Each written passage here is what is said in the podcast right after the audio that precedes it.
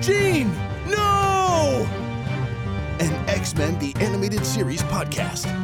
Hello, and welcome back to Jean No! An X Men the Animated Series podcast. I'm your first co host, Sarah Mucek, and with me today we have. Uh, your second co Starjammer, Michael Short. And uh, Drew Kunas. Hey, Drew Kunas, thanks for joining us. So, I think as, as our loyal listeners know, Michael has been a regular on this show. Drew, it is our pleasure to welcome you to Gino and X Men the Animated Series podcast. Welcome to the show. Thank you so much. I'm excited to be here. Yeah. Now, a couple of key questions for any new co host who comes on the show. The first one is When did you first discover X Men the Animated Series? So I first discovered X Men the animated series. Um, I, I very specifically remember that it was at the age of six because it the rating was Y seven, and I watched it and I was like, oh my god, I'm breaking the rules. I think I also discovered it around the same time that I discovered my sexuality. I, in rewatching this episode, um, the people are very muscular. Like the men are very muscular, and I think I enjoyed that as a six year old hey, I enjoyed that too. And I know a lot of, uh, yeah, a lot of people who liked the bodies in X Men the animated series. Real early yeah. bloomer there, Drew. That's a real six. Yeah, yeah. yeah I was a slutty six year old. Did you no. have a favorite as a kid, Drew? Um, yeah. I mean, I think this. I don't know if this is lame, but I thought Jean Grey was the coolest, but it, it, seemed like she had she had a few different powers going on. Mm-hmm. Right? She's a redhead like me. Yep. Mm-hmm. Yeah. Straight yeah. ginger. Yeah. Um. And like, it, she has a lot of plot armor, so she seems super cool. Now, now, is choice. there any relationship you can see between like like your favorites and who you were attracted to then, and like maybe a through line to who you as an adult are now attracted to? Like, like, do you go for gambit types or, or what have you now as, as an adult? um, let me let me think about that. Um, Get back to us, Drew. I feel like having met some of the men you've dated, I feel like you're more of a Cyclops type. I feel like I've seen you with like cleaner cut dudes, but I know I, I haven't met everybody. Yeah, yeah, yeah. No, I mean Cyclops is uh yeah, so I might have been mirroring Jean Grey a little bit, right? But yeah, that make that that checks out that checks out. Awesome. And so, and have you did did you do I remember you telling me you rewatched this over the pandemic? Is that correct, or did I make? Yeah, I rewatched I rewatched season one over the pandemic. Cool, cool, cool. So you're yeah, yeah you're just about up to speed. Excellent. Yeah, absolutely. Yeah, I mean, um, re- I rewatched it right now just before the episode. Um, mm-hmm. Took notes, and I think I understood a lot, like uh, some stuff about what's going on. It was a little hard for I, I was listening very carefully for lines that people said and what it implied about the universe they were in. Mm-hmm. Um, so let me know if some assumptions that I made are right, I guess, as we go through the plot. Absolutely. And please feel free to ask questions. Michael and I are big nerds, you know, and we are here for it. Uh, one of the things that came up in the previous episode you, you may have overheard was that uh, both of us, and as, as younger people especially, like to, to show off our knowledge a la Beast. So if you give us the opportunity to for us to, you can be the bump and we can spike with nerd knowledge, we're here for it. Oh, awesome! Very, very good. Okay, I'm excited right. about that. Yeah. So, so here we are, the concluding episode of the Phoenix Saga, midway through season three. We're at the episode called "Child of Light," and previously on X Men catches us up. We start with Jean Grey revealing the stakes. In our hands lies the fate of a billion star systems. Uh, Professor X says that the X Men will do all in our power to safeguard the crystal. We see X Men versus Starjammers. We see X Men versus the Imperial Guard. And I'm not sure if you noticed this, but previously on X Men was actually longer than usual because they re showed a good chunk of that battle for fun. Oh, really? Okay. Yeah, yeah like, I that was yeah. like the first previously that I'm like, I need to skip through this. I actually It's unusual that we get dialogue not relevant to the plot. Like we so so whoever really loved Gladiator saying "out of my way, woman," and Rogue saying "get out of your own way," like they they're like, no, that needs to go on previously on. Everybody needs to know that that happened. Maybe the episode was just running short, and they're like, we got to pad it out. We got to just pad it. Yeah, just just add the, the battle was cool in the last episode. Yeah, yeah. throw it in. So um, yeah. I, I, I enjoyed when they set the stage at the beginning, saying what the stakes are. Right. So it seemed like the uh, there's uh, there's a, a, an emperor who is trying to steal or control some sort of crystal. Yes, the Right. M'Kraan crystal. Yes. Right. The Omicron crystal. And- yeah, and um, it- so yeah, and then Jean sets the stage by saying it, there's one billion star systems right that Mhm. will die if Yeah. this crystal gets into the Emperor's hands. Right. So Yeah. I I um I, I looked it up. There are 100 billion stars in the Milky Way. Mm, So, oh, so you're saying like yeah, no big deal is I guess what you're sort of saying. well, no, because then later in the episode she says the whole galaxy. So I think that what we actually learn there is that one out of every 100 stars is populated. oh, I love what Yeah. you did there. Yeah. Oh, So- okay. Yeah, so if we assume that it each has the same population of Earth in 1996, which was 5.8 billion, then we can assume there are 580 billion people in the galaxy who will die if they don't, um, if the if the crystal is not taken care of. Stakes are high, everybody. Stakes are real high. Thank you for doing the math, by it- the way, Drew. Thank you. I that is Yeah. Not something I would have done. it is not something I did. You're very welcome. I actually, so I work as a mathematician. Um, That's so I right. hope you don't mind. That is the lens that I view this episode through. I I love it. We we haven't had a uh, in we we haven't had a mathematician out in the open, so I'm really glad that you're here. Thank you for letting me come out. Heck yeah, heck yeah. But, but you set, set up the danger, right? So billions upon billions of um, creatures will die, um, but the, it's already begun. So uh, D'Ken is absorbing the uh, the energy of the M'Kraan crystal. He's becoming this big crystal version of himself and blasts them with his eyes. Jean, as the phoenix, protects them, and then she does what Jean always does, which is faints. Jean faints. oh, Uh, she faints all the time. she does faint all she, the time. she doesn't look like she eats a lot. No, no. I Yeah. They, you know, it's not canon that she has disordered eating, but I do think that she's not. I actually believe that Jean faints because she doesn't believe that she's hardy. Like I think that because she's been Cyclops' emotional support Jean, that she believes that like she can't. Whereas like now that the Phoenix is possessed her, it's like, nah, girl, you can. Oh, okay, okay, got it. So I, I was a little bit confused about the nature of the possession, uh, because at one point, well, at one point in the episode, she refers to herself in in third person as Jean. Yes. Yeah. Could you explain the rules of this to me? Yeah, as best I can. So sometimes, most of the time, it's the phoenix talking, and so she will refer to Jean as a separate person, or she'll say this body. Uh, but sometimes, and we'll get to this towards the end of the episode, Jean's voice does come through, right? When she says, "I'm sorry, Scott," you know, like there is a part of her that is aware and active, but most of the time, it's not the part that's in control. I see, I see. Do you think that Jean is ever speaking, and when she's like mean to people, she's like, "Oops, that was the phoenix." I hope so. okay. I mean, That it's what lot- it's what I would do if.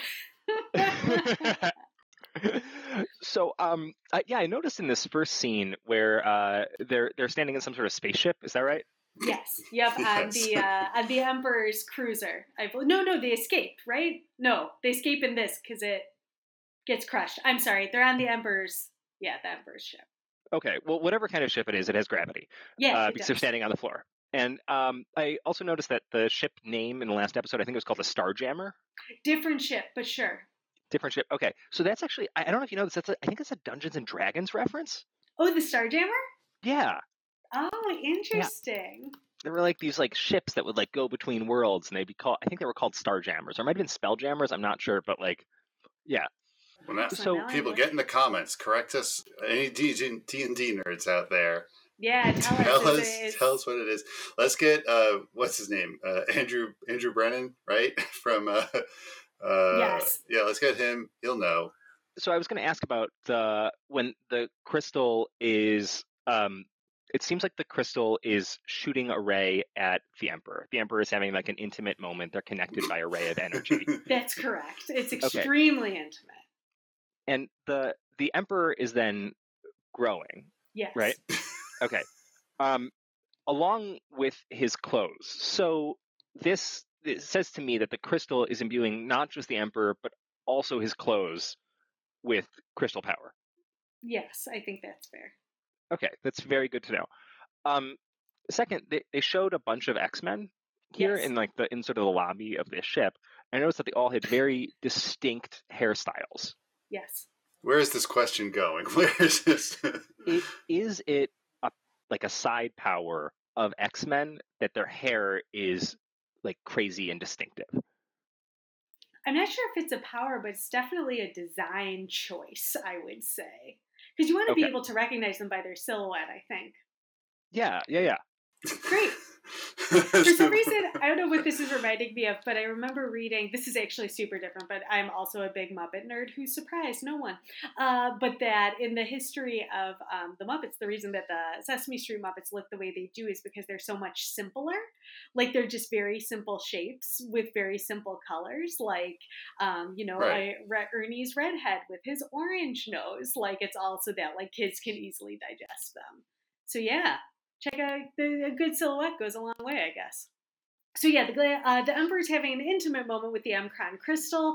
Uh, Gladiator says, "I do not understand," and I wrote, "Buddy, buddy, like, like they can catch up, please." And then I wrote, "D'Ken goes into the crystal. All right." So after growing a whole bunch, the crystal is also a black hole. It sucks him in. It sucks everything in. Jean gives us some exposition as to what's going on. D'Ken is one with the crystal. He's creating his own universe inside the crystal, where we all soon will be. And then Corsair's like, get us out of here. And then we find out for sure that his that the lizard alien man is called Chode. yes. Yes, he is. we were talking about that in the last episode because I I was like I thought his name was like Chode or like because there's a there's an apostrophe in there, but no, just Chode. Wow, that's um, it's rough. It's, it is. Rough. It is. we were just talking about like like the poor naming of like children before this, and I think they needed to have they needed to have you, Sarah. They did as a consultant. I'm, yeah. I'm, currently on a baby naming team, everybody. So if you, I'll do it for free. I believe it's a service. Wait, so was he? Is he a lizard man or an alien lizard man? Mm-hmm. Alien yeah, yeah, like like that's what the rest of his species looks like. Oh, okay. Yeah, okay. yeah he's a species of chode. Yeah, yes. they all all so the members speak. of the Starjammers. They're all normal versions of whatever alien race they come from. So like all of Hepzibah's people all look like you know skunks, and uh, all of Chode's people all look like lizards, and you know Raza is a Kree, so you know they all have pointed ears, etc., etc. Oh, okay, okay, I see. So, and are, why are they all on the same ship together? Because they're, they're pirates, outlaws. man. Yeah. Oh, oh, it's just it's like a it's like a merry band of outlaws yes, and misfits exactly, that are all yeah. on. Okay, yeah, the Starjammers okay, are space pirates. Okay, okay. I I, had, I assumed it was a conference. a conference? Dare I ask a conference of what? Uh, You're like I didn't get that far. yeah, I didn't get that far. Yeah, yeah, no, no. So I, so, so they were on the ship, right? They're all. Uh, you just said that Jean um, did some exposition that they would soon all be part of the crystal, yeah. right? Unless, unless they stopped him. Right. Okay, and then it sort of seemed like the crystal was like started sucking things in and was maybe turning into something kind of like a black hole or something. Correct. Yes. So uh, Jean deposits. I mean, she she ah, Phoenix like grabs everyone in her big fire wings, transports them over to the Starjammer, uh, and then returns to basically to fight D'Ken to try and heal the crystal. She fails. And yeah, and the crystal is basically like acts as a black hole. We get confirmation of this from Professor X in a future scene, and everything starts getting pulled in. Oh, very interesting. Okay, so I I noticed that in the scene when it was starting to suck things in, Mhm. that they started shooting at it. Yep, I noticed that too. That Corsair is like, you know, it's gonna work, shooting at this, and it did not work. That is Yeah, it's like a it's like a dog barking at its ball that rolled into the sofa. It's exactly like that. Yes. and it's yeah, so powerful. It's pulling in solar flares. Uh, yeah, and so we know that, that things are going bad. Things are going bad. Yeah. Meanwhile, back on Earth, uh, Jubilee is blowing bubblegum on top of Cassidy Keep, and then uh, I don't know. Oh, is that what that castle was called? Yeah, yeah. Because I noticed her like looking at the sunset, kind of like uh, like like staring out over the ocean. I assume pondering why she's so lame and if she's bisexual. yeah, yeah, that's, that's what's going on. And then she thought of the song. Here's a deep cut, everybody. I just turned 40. And for anybody who remembers Black Hole Sun, which was a hit in my late teens, early 20s, that was definitely the song of this Black Hole Sun that she saw setting. Oh, interesting. Okay. yeah, I, I noticed yeah, that while she was looking at the sunset, then it got um uh like a, a black dot started appearing, Yeah, it became like, it, yeah, Black, black grew- Hole Donut Sun. Yeah. and then it grew bigger and bigger until it it, it grew to exactly the size of the sun. Right, it eclipsed Yes. the sun. Yeah, Right. So I did the math on that, great. and okay, so if the sun itself were to turn into a black hole, it would be three kilometers in diameter, right? And we Okay. know that it it eclipsed the size of the sun, which is uh, about the size, like the apparent size of the moon, right? The Mhm. moon is 3,500 kilometers in diameter. Um, so that ratio, like, it, uh, that, that means that, uh, sorry, so that means that um, basically this black hole has to be 1,000 times closer than the moon is, right? Hmm So the moon is 200,000 miles away, hmm which means that this black hole is 200 miles away. Oh, that's not far at all. That's not far at all. Um, yeah. Uh, do you know what's 200 miles away from New York? I don't. I don't either.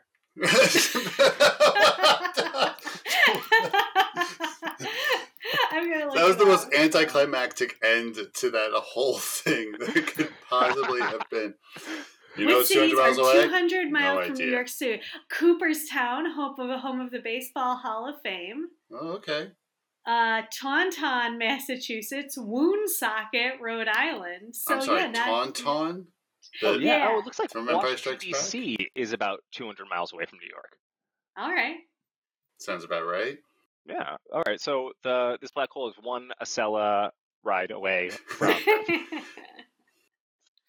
so uh, sorry. So back on Earth for a second. Did either of you notice that Professor X has contacted Storm via TV, and she is showing him another TV? Yes! yes, I did. Because remember, Jude, they have advanced technology. This is the '90s. I, I was so confused by that because, like, for a second, I was like, "Is Storm giving like a weather A weather report?" Is Storm ever not giving a weather report? Is really the question. well, yeah. yeah. No, I noticed that. So that's when we learned that it was a black hole. I think Xavier said that, right? And then uh, I, I then I think it went into a montage where everyone realized that I think Xavier said like, if we don't get this under control, we're all going to die. Right? Yeah. And then he says, "There's one hope." The X Men, and he looks like so satisfied and confident. It's like, dude, if you knew what was off, like, mm, man, wipe that look off your face. yeah. Um, no, I noticed that. I uh, a beer appeared in my hand, and I took one sip from it. I noticed that right after he said it, everyone turned to the person next to them and pondered whether they would make out. There Almost. were- there was a mo- well, I Yeah. think well, like that was Moira McTaggart, right? Next to Oh yeah, Moira and Banshee are already together. They already yeah. made out. I Is mean, Moira they can make McTaggart out the- again. The the red haired woman next to the blonde man. yes, Yes. Okay, got it. I'm sorry, I don't remember their names, so I'm gonna say um, Empress Cosine Hair and then Yeah. Yep, the Empress Lilandra and Lilandra, uh, okay. in Gladiator, the head of her Imperial Guard. Um, they are not about to make out because she likes to make out with Professor X. Okay, got it, got it, got it. But he was thinking about whether if they're about to die, Yeah. he should just go for it. Yeah. Yeah. I noticed that he's already calling her Empress. Yeah. Yeah, which is not technically royal protocol, but like, or maybe it is, and we just learned something about how That's how the system of Shi'ar inheritance work, you know. The Shi'ar, the Shi'ar have a, you know, they use the same words, but they got a totally different system.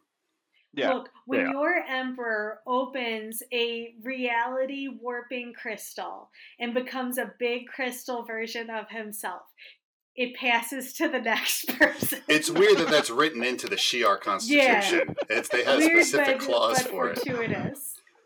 They were there at the at the Shi'ar Constitutional Convention, going, "Really want to put this in?" It's like it's going to come in handy. You gotta trust me. yeah, that's why they're that's why they're an advanced space civilization. Yeah, that's what Yeah. we call prophecy.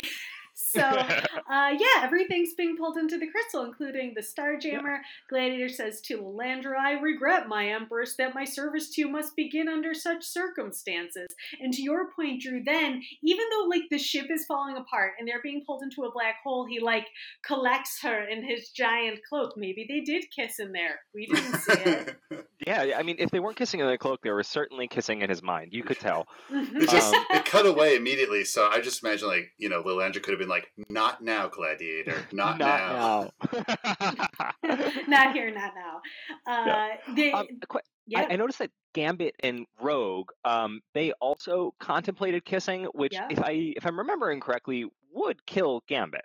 correct, yeah. But the universe is going to end anyway, man. You know. Okay. And Yeah. he says, Hang on, Cher. If this be our last ride, we take it together. Right? Oh, nice. Now, does he call her Cher because he doesn't remember her name? uh, I don't think, well, I mean, he doesn't know her real name at this point. She's just Rogue. Uh, Okay. But uh, no, I think it's a term of ende- endearment. yeah, I think it just Okay. means it like means dear. dear. It means Yeah. dear. A term of endearment that he uses for many women. Yes. Ah, okay. He's okay. Gambit, Although now that they're married, he calls her Ma They're? Colombe, which means my dove. Oh, they're married? They are in the comics. They have cats. Oh, wow. They've decided not to have children. They're only going to Sarah have cats. getting cats together doesn't mean you're married. Uh, that's Oh, this changes things. that's not, that's not what. it's- Oops. Otherwise, I've been married to a lot of people. Uh, the thing about having pets with Rogue, right, is that like a pet could could like jump on her face at some point, right? Like Yeah. while she's sleeping, and then just die, right?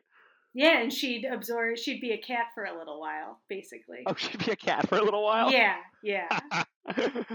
oh, interesting. Okay, okay, I see. So anyway, they crash land inside the crystal, which actually isn't what one might expect with a black hole. Like you would sort of expect just to be torn apart into oblivion, but they land on on the surface of what appears to be a planet. Gambit says, "If this is death, it's not so bad, huh?" and Beast says, "Fascinating," as he often does. Uh, yeah, so the um, the on the surface of this planet, there's like pulsing, interconnected brains all over. There are upside down mountains just hanging in a red sky. There's lightning, and oh the yeah, we fell into a prog rock album cover. It was wicked. Yeah.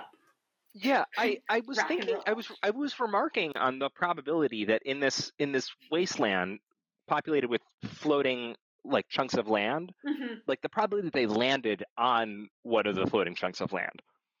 Yeah, low. Yeah, and very very lucky. Very lucky. I know, and they don't even have a domino or a long shot with them. The uh, yeah, yeah, probability yeah. altering mutants. See, that would have happened, right? Uh, Yeah. Lilandra says the legends of the crystal are true, and I want it to be like like everything else. Like the crystal is real, like the phoenix is real, and now you're like, what? I'm in a black hole, and like there's what?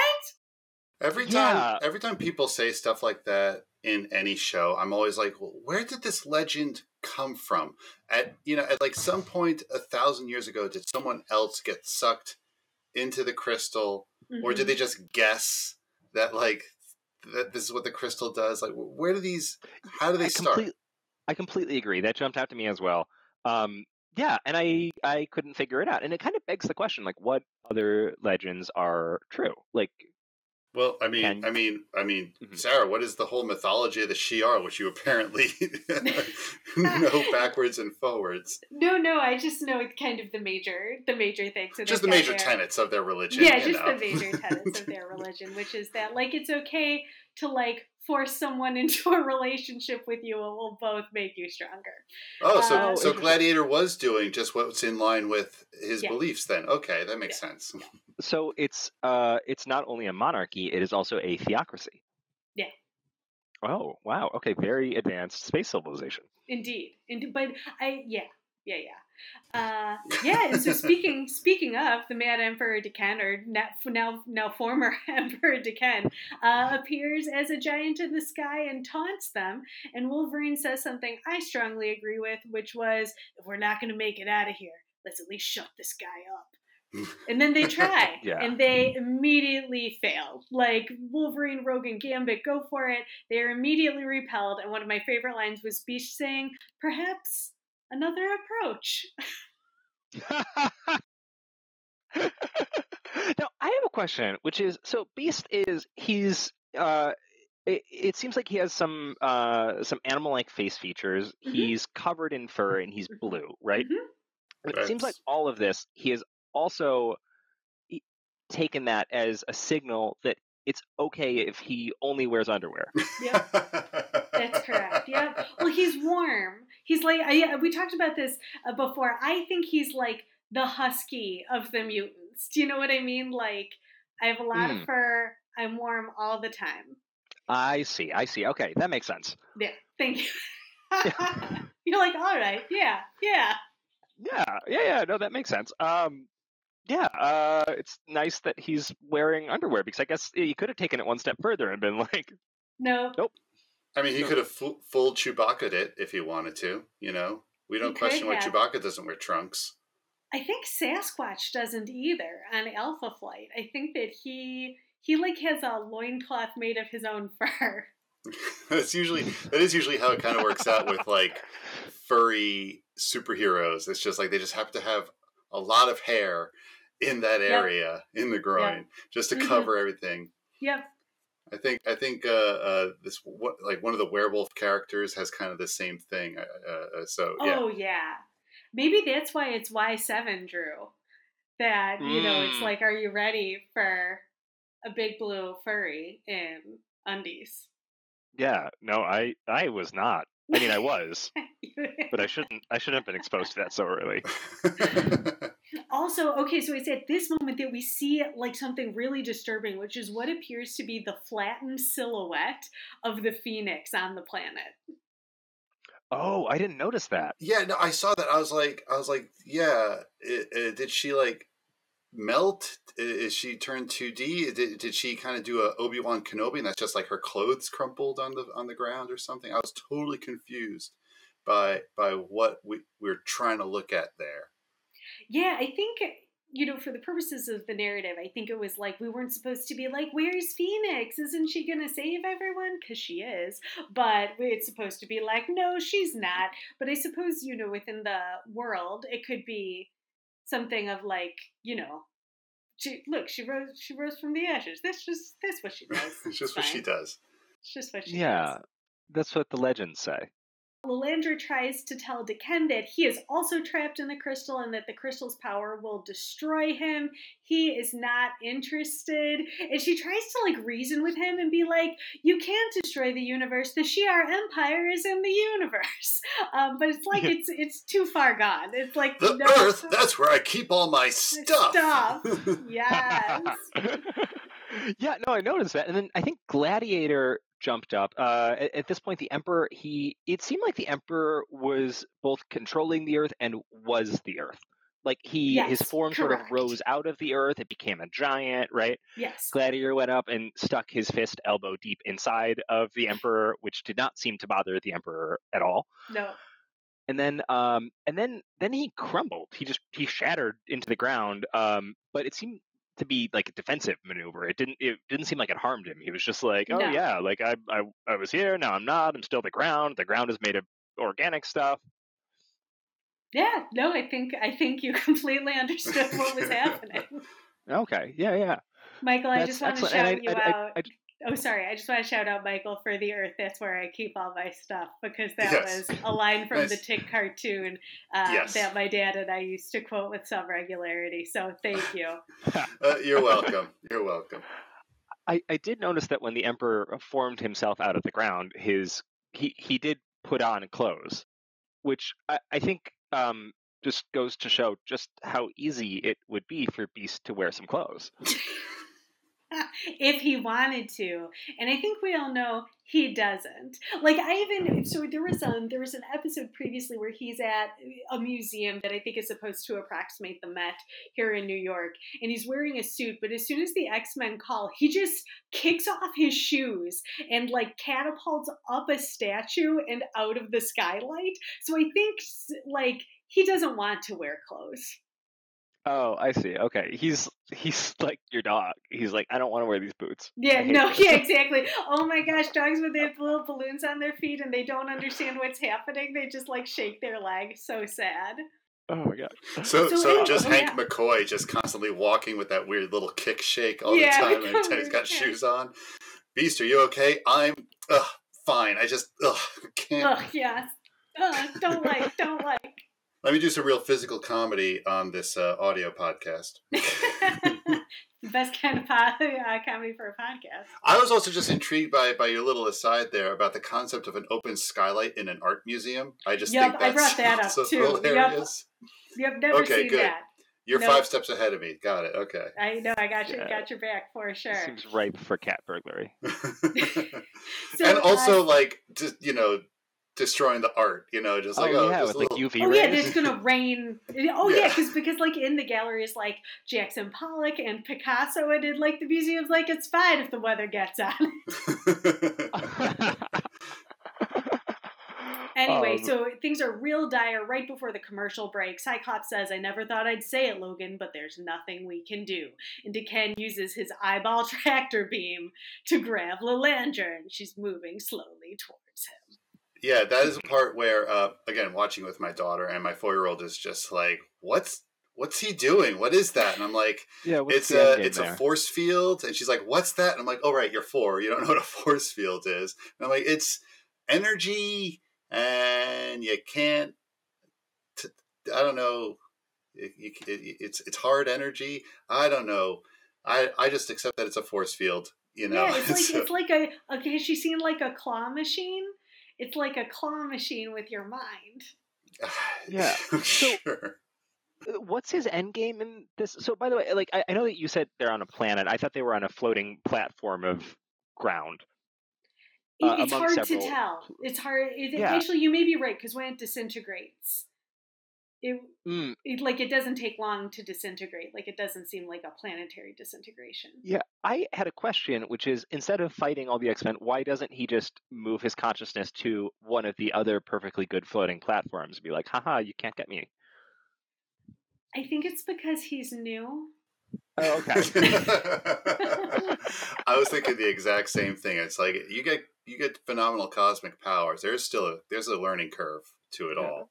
You know, you have the benefit of hindsight of like watching it all go on. You know, uh, Mhm. uh, it, Yeah. You know, When It's- you said it's- phenomenal cosmic power, were you quoting Aladdin? of course I was. Yes.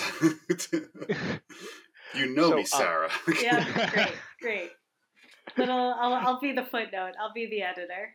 good. Good. Yeah. So oh, great. Meanwhile, back on Earth, things are going to heck. To heck, I I, actually- say. Can I can I describe what happened? I took detailed notes on this. I- hope you do. Yes, please.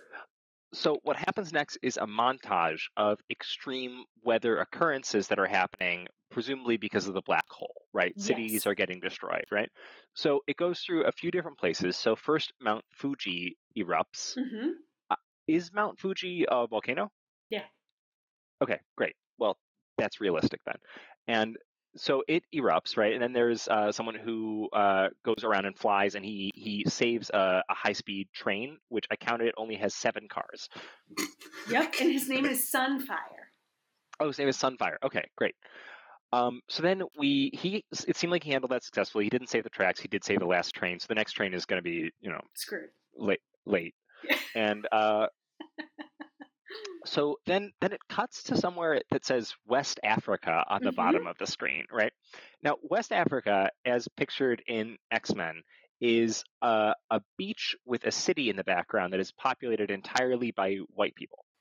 I'm guessing it was a resort because I did kind of catch that at first. I was just like, Yeah, like my my justification after the fact was, I guess that must be a resort in West Africa because when I first saw it, I was just like, oh, I guess this is like some, you know, some city in like in California or, or something like that was what I first thought, and then.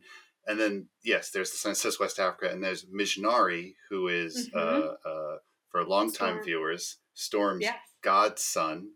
Uh, so he's just sort of he's not even using his powers to do anything. He's just sort of like crouching on a wall and like pointing like great. Like he's got like super speed. Oh yeah, yeah. He's pointing. He's he's on a pedestal that said it has a sign that says shelter and then an arrow indicating there's like a pre-built shelter in case of this scenario. Yeah. Right. Right. Yeah. I noticed he was wearing a jersey that said 23 on it, Yep. a red jersey, and I looked this up. That is Michael Jordan's number. Yeah, he's yes, just a it Bulls fan. Oh, oh, okay, okay, interesting. Um, that's basketball, right?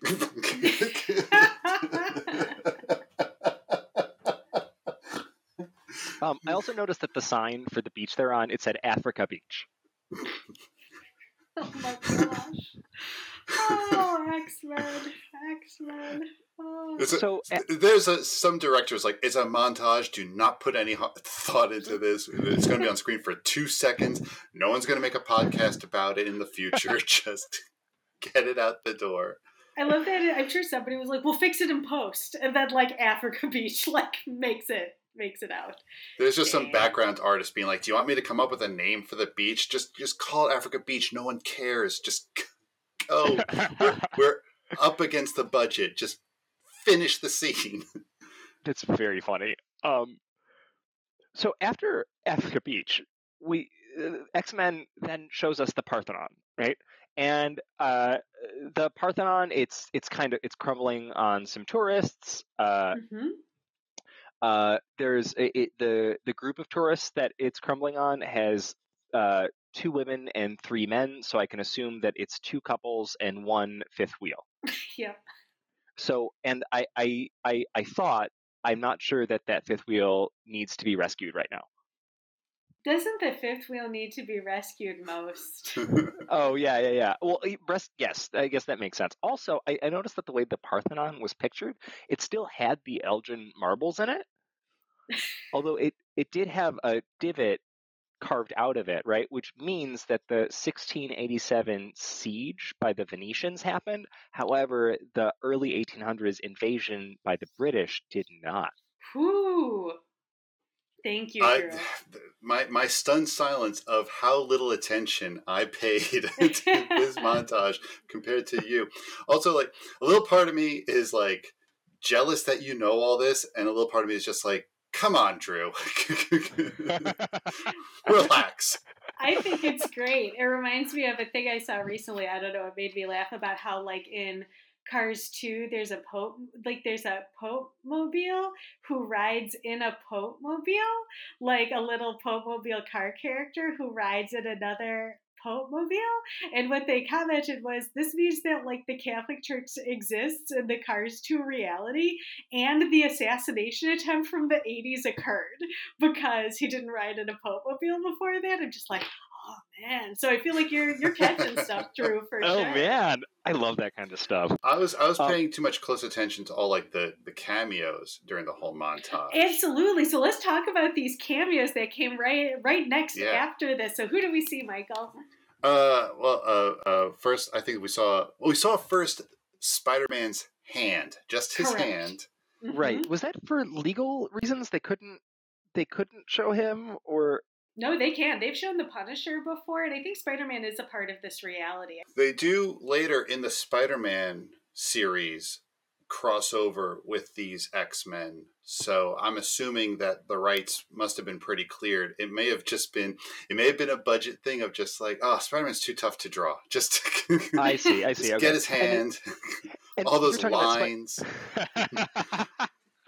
and you're talking about when they then went to New York City next, Yeah. and uh, it, throughout this whole montage, supers are saving people, Yeah. right? And Spider-Man saves some people from something falling on them. I think, right? Yeah, yeah, and then Yeah. then War Machine flies through Mhm. uh, and catches somebody, which is also kind of funny to me because I think War Machine is usually established as being like a West Coast hero. I think.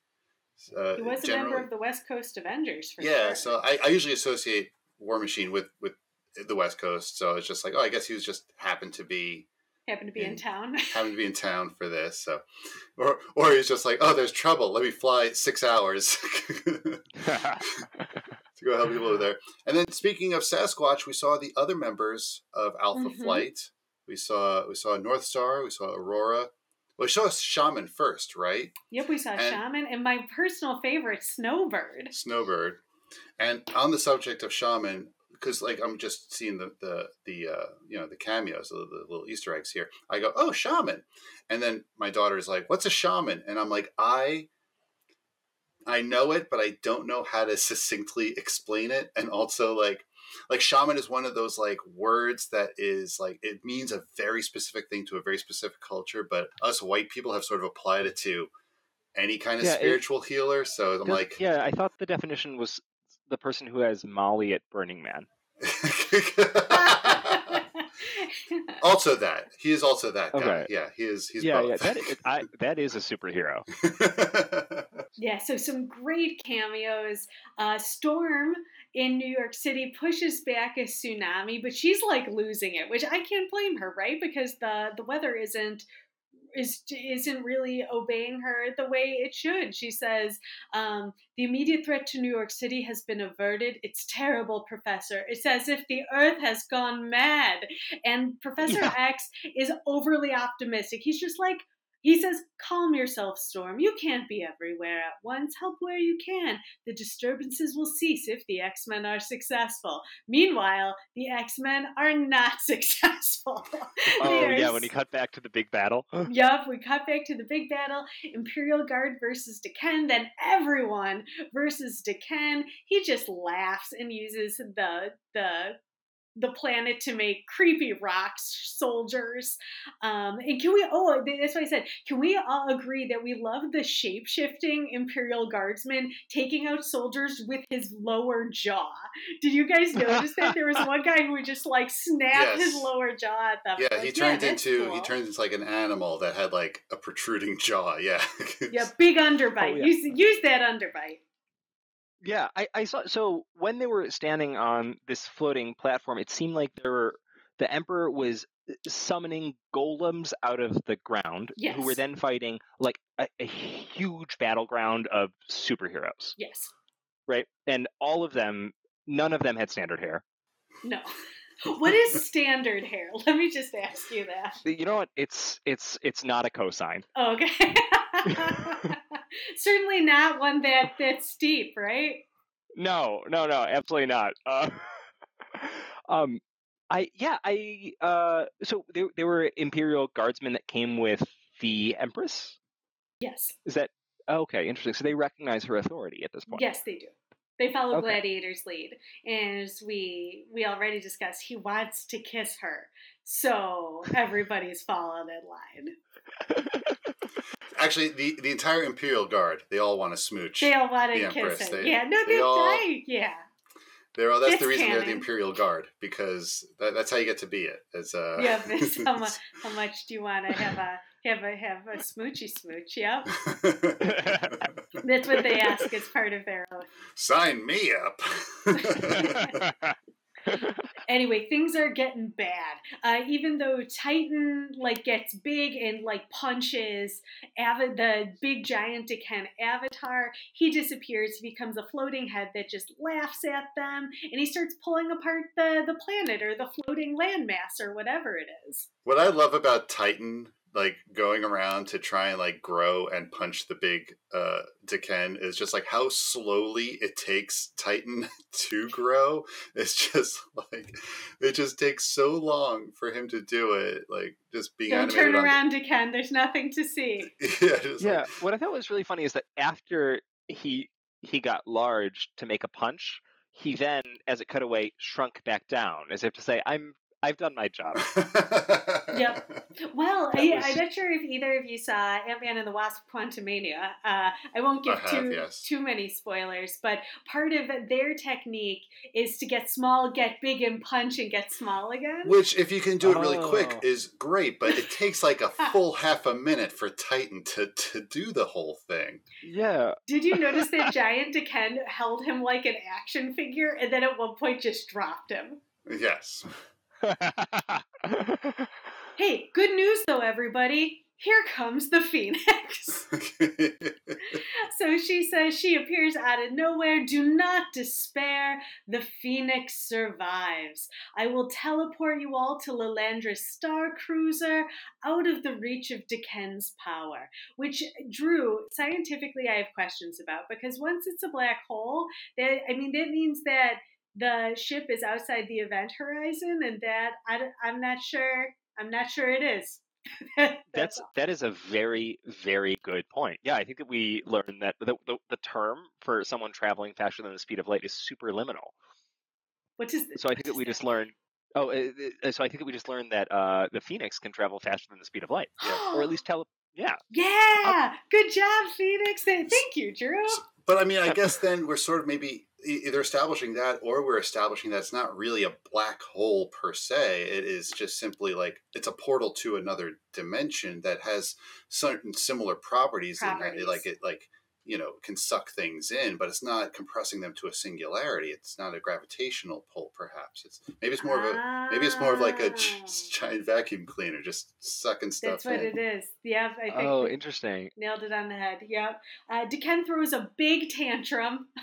Right, the galaxy is mine to destroy. Uh, Jean Grey Phoenix get every, gets everybody back on the Star Cruiser, um, and then we get some major exposition. Right, so finally getting a little bit more information that Jean was chosen for her empathetic abilities. She felt uh, the crystal's pain where the phoenix could not, and they are going to try to join with the matrix of the crystal's energy field, and the power of the phoenix may be able to restore what D'Ken has broken. And then, of course, Cyclops. Uh, uh, is- is- This whole time, he's just been like, Jean, no!" Right? Like that's No, you been can't. You can't. You kill can't. yourself to save us. no. And then, or and then he's like, "I'll come with you." That's like his other solution. Like, if Yeah. I can't stop you, I will also go. And she says, "It's what I must do." And and cry so many tears. Everybody cries, and Yeah. Logan's not going to stop her, but it doesn't make it easy to take. And I noticed that as she's preparing to do her like Jesus like sacrifice of herself to tame the crystal and or heal the crystal, right? Mhm. Um she or, or maybe she gives one kiss to Wolverine on the cheek She does. and then immediately goes and makes out with Scott, yeah. right? Which by the way, here's my suspicion about that. It's that like she gets away with that shit all the time because she's like, no, the Phoenix is the one the. Phoenix did that. That wasn't me at all. But she's just like she wants it. But I also feel like this is how she's been rolling this whole series. Is like Yeah. Wolverine gets little little cheek pecks and like Cyclops gets all the tongue, you know? So oh yeah, yeah. so they they're She, making she out loves they're- dangling it in front of him. Yeah. Oh, so rude. And then they're like they're floating in the air, making out. It's a real beauty and the beast moment. Yeah, yeah, yeah. They're they're kind of like she she picked him up. I noticed that the way he had his arms around her meant that she was actually picking him up with her telekinesis. He Yeah. couldn't he couldn't have held on, right? And they're kind of like spiraling in the air as they're making out and she's leaving, right? And everybody's just like watching in awe. Like this is incredible. yeah. well, I, one of them wasn't watching in awe. That was Wolverine. He was watching in awe. Aw, yeah. I don't know. I would have so many emotions during that. I'd be like, yeah, yeah, yeah, yeah, yeah. Uh, go save the universe. Go, go, go, go. Yeah. Bye bye, I love you. Bye wrap it up. Wrap it up. Wrap it up. Go. Uh, let's see. So she goes to heal the crystal and it gets really desperate, right? She's crying out, Someone help me find a way. Your Oh, man. wisdom, your compassion, your gentleness, your innocence, your courage, and your love. And we see this tower of the X Men supporting. I her. love I love No. all the faces that appear when she says like each of the things like okay compassion and there's storm and you know innocence there's jubilee and I love when she says wisdom and there's Professor X and mostly I love that one because like from the comics now based on what we know now about Professor X wisdom is not the first thing I think about when I think about him anymore No. so I'm just like uh, oh, what do you think of it? well, he's a jerk, and he's Oh, a okay. kind of a megalomaniac, uh, Yeah. and and uh, really just willing to just sacrifice anyone and everything. So, uh, Kitty Pryde was right. the- Professor Yeah. X is a jerk. yeah, That was Yeah, at a very famous call him cover. Professor. Oh, okay, okay, got it, got it, got it. Um, I noticed that when they're doing this montage and she's saying, yeah, wisdom, and it shows Xavier, right? Compassion it shows Storm. It says love, and then it shows Cyclops, and not Wolverine at all. yeah. I- I, I guess. I mean, you know, she doesn't love Wolverine, but you know, Yeah, she, lust Wolverine. yeah, it's a lust Yeah. Wolverine, you really can't say Right. like you know, self-esteem Wolverine. show me your lust. Help me. But by the power of lust, I will heal the crystal. It's Who was the worst fifth member of Captain Planet. that was Love. Wolverine. Wolverine Lust. was courage. oh, Wolverine was were- courage. Okay. Yeah, yeah. Yeah, there were. Um. Oh. Oh, interesting. Um. Okay. Yeah. Which is also again like like because his face popped up right before she said courage. So like my like in those nanoseconds, I'm just like, what is he going to be? What is he going to be? Like like your brutality, like is what I thought was going to be. It. Like just give me the bloodlust, give me the blood rage. Let me see red, and then I'll be able to fight the guy. You know. So Yeah, yeah, she draws on the strength of all the X Men. D'Ken yells, "You cannot contain the power of the crystal!" No, and then he is defeated. Yay! The And- end. Yeah, and then uh, everything in the sky changes. Jubilee says, "What does it mean, Professor?" And Professor X Yeah, says, "The she's X Men have succeeded." she's the worst. I don't. I don't understand. What's What's her deal? Jubilee. Yeah. Yeah, she's like she's the young person. I think she's kind of the like the stand-in for a lot of the viewers, right? They're not necessarily 14 yet, although I was pretty close to that uh, by the time this rolled around. But uh, yeah, she's she's the kid who gets to hang with the X-Men. Now, by the way, I'd like to note that during this whole episode, we've been zooming back and forth between uh, the stuff that's happening in space with the crystal and the stuff that's happening on Earth, right? Yes. So when they see the black hole going away, that that should be nine minutes later if it's by where the sun is, right? Yes. Okay, so nine minutes later it's on Earth. So then I have a question. Okay, Yeah. I noticed that, and I thought this was very smart of the animators. Okay, Mhm. when they were looking at the Parthenon in West Africa, it was nighttime. When they viewed New York and the Mm. disaster happening there, it was rush hour, and it seemed kind of dark. Right. Mhm. And then over there at Castle Cassidy, I think you said right, Cassidy the sun yes. is the sun is still out. It's setting, right? So I have a guess: is Castle Cassidy on the West Coast? Is it in the Pacific? It, no, it's in Ireland. It's in Ireland. Yeah. Oh well, that means that this has to be the next day. Oh. Mystery solved. Yeah. So then we have a, you know, we're just uh, we're just finishing up. We have that Star Trek moment when Gina Flames talks to them on the big spaceship screen. She tells them that she must take the crystal beyond the reach of any living being. It cannot be destroyed, even in the heart of the sun. And everyone is so sad. And I remember being sad too because I, like you, Drew, I love Jean Grey, and as I've shared previously on this podcast, I didn't realize she was coming back. I thought she was dead, and I was real sad about it. Oh. Aw. and she said, and that's when we get that Jean line, I am sorry, Cyclops. And he says, Goodbye, my love. And so everyone's super small as she flies away. The crystal And at shall no be point, at no forever. point during this whole thing is she like, oh, by the way, Corsair's your dad. Like, at no point. Nope. Is Corsair the guy with the mustache? Yes. Oh, okay, okay. Yeah, yeah, I remember him because then as everything is getting resolved, he just quickly goes, "Well, my whole reason for being here was to avenge my wife's murder. Now I feel at peace. Peace." And then he just like like leaves. Like I'm assuming the series, he just leaves for like or or is that not is that not the case? Does he, should come be back? back at some point. Oh, okay. Okay, got it. Yeah, so so Jean, as the phoenix goes into the heart of the sun with the crystal, the light. Oh, Scott, if only you could see it.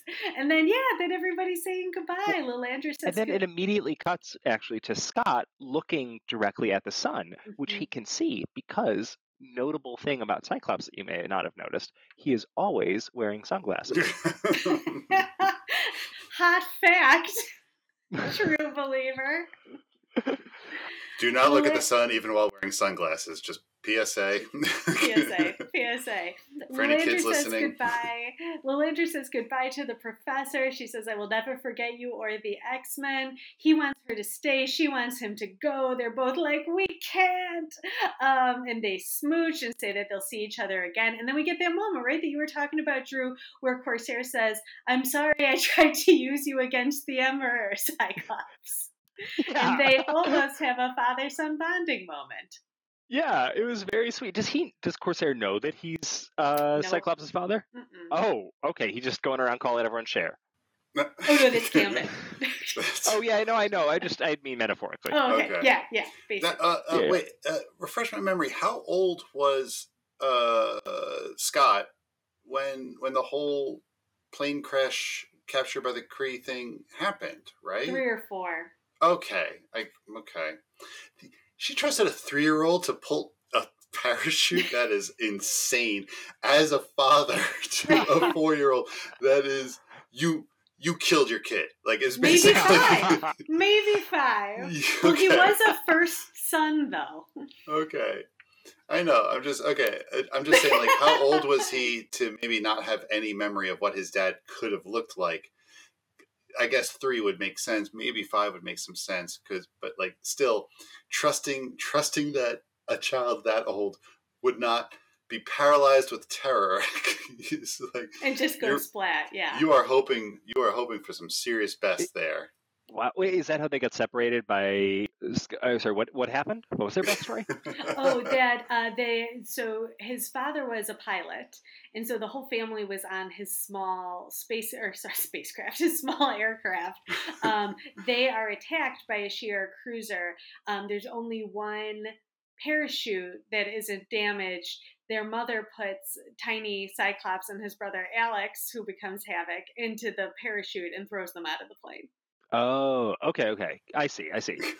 Yeah, So here at the end, we also get a Beast quoting Emily Dickinson, and I was Ugh. very surprised you could say hell on the Saturday morning cartoon. We can't say kill, we can't say death, but we can say hell if Emily Dickinson said it. Yeah, I have a question. Does anyone ever react positively to Beast quoting? I think I know it's I one don't. of those things where, like, it's like you're gonna wear your down your neighbor by saying hi to them every day, right? Like, Yeah. yeah, he's like, I'm gonna get them get them to be into this someday. That's yeah. He should like learn more. For a scientist, he should learn more. Well, he should learn how to re- relate to people on a more human level. I think there's like a different emotional, definite emotional wall that Beast has up there that he's just trying. Yeah, you know. he's the way he's acting. It's like he wants to convince people that he's smart, not that he's actually smart. Yes. You know, Yeah, that's a, Right, like- that's come up. You know what it reminds me of? And like this. Me as a teenager. No, me as a teenager. That's exactly what I was going to say, right? Because it's just like, let me quote all the movies. I know they're hilarious. I am Yeah. very smart. yeah. And I didn't. I didn't wear any clothes except for underwear when I was a teenager. We have a great moment when Wolverine somehow has an extra picture of Scott and Jean. and he goes, Jean, he's so pained. Wait, okay. So I noticed that he pulled out a picture. Like I, I assume the only picture that he has of Jean Grey because it's 1996. It's before Facebook exists, right? It's like the physical picture, right? Yeah. I'm imagining that same dramatic moment of him opening up her Facebook page, being like, "Gee, look at your profile, gee." Scroll through, gee. Yeah. Like, yeah, yeah. like, gee. I I had to imagine that like he that like Jean has a Snapchat and that she sends them to Wolverine. What do you think about this picture of me and Scott? Gee. yeah, yeah, so that's the only picture that he had. Did he take that from from them? Well, it's Did she not. was she like here? I thought you'd want a picture of me. Here is he. Did he take the picture? Well, here's the thing. He has had multiples of these pictures in this series. So there's the famous one that like he touches while he's like laying on the bed. There's a different one that he also tears in half, and this is like a third picture of Cyclops and Jean Grey that he has. I had a suspicion about this one because I noticed that the art style in the photo was slightly different than the art style in the show. It had fewer Mhm. lines and stuff, right? Which indicates to me that this was not actually a photo, but it was a four inch by six inch painting. I took Must a be. watercolors class. Jean. I have photo ref. I used photo ref, but I, I still painted this, Jean. Uh, I, I think I see if I would think if I didn't know that Jean was into it, I would think that would have, would have been a situation of Wolverine being like, uh, "Can I take a picture of you?" And she's like, "Yeah, Scott, be in the picture with me."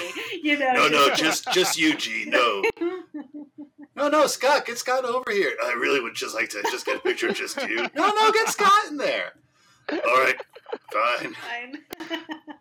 Well, just Bill, you I know. only have one shot, so I can't do one of one of just you or one of the two of us together. Well, it's not. Yeah, I mean, it's not digital. You know, you only have like you know thirty something you know pictures on a roll of film, so it's just like got to make each one count. It's like click. All right, drop this off at CVS. I like the idea too that like the first one would it would be obvious that like Cyclops wasn't in it. Like the angle's just so wrong that they're like, is Scott in this picture? Like, no, dude, wider, wider. Anyway, the professor tries to comfort Cyclops uh, with a Are you familiar with the legend of the Phoenix? And Cyclops is basically like, I don't give a shit. But the professor doesn't give a shit that he doesn't give a shit, and he's gonna tell him. We, we for the professor says the phoenix rises from the ashes, and Cyclops cries under his visor, and he says, "Jean."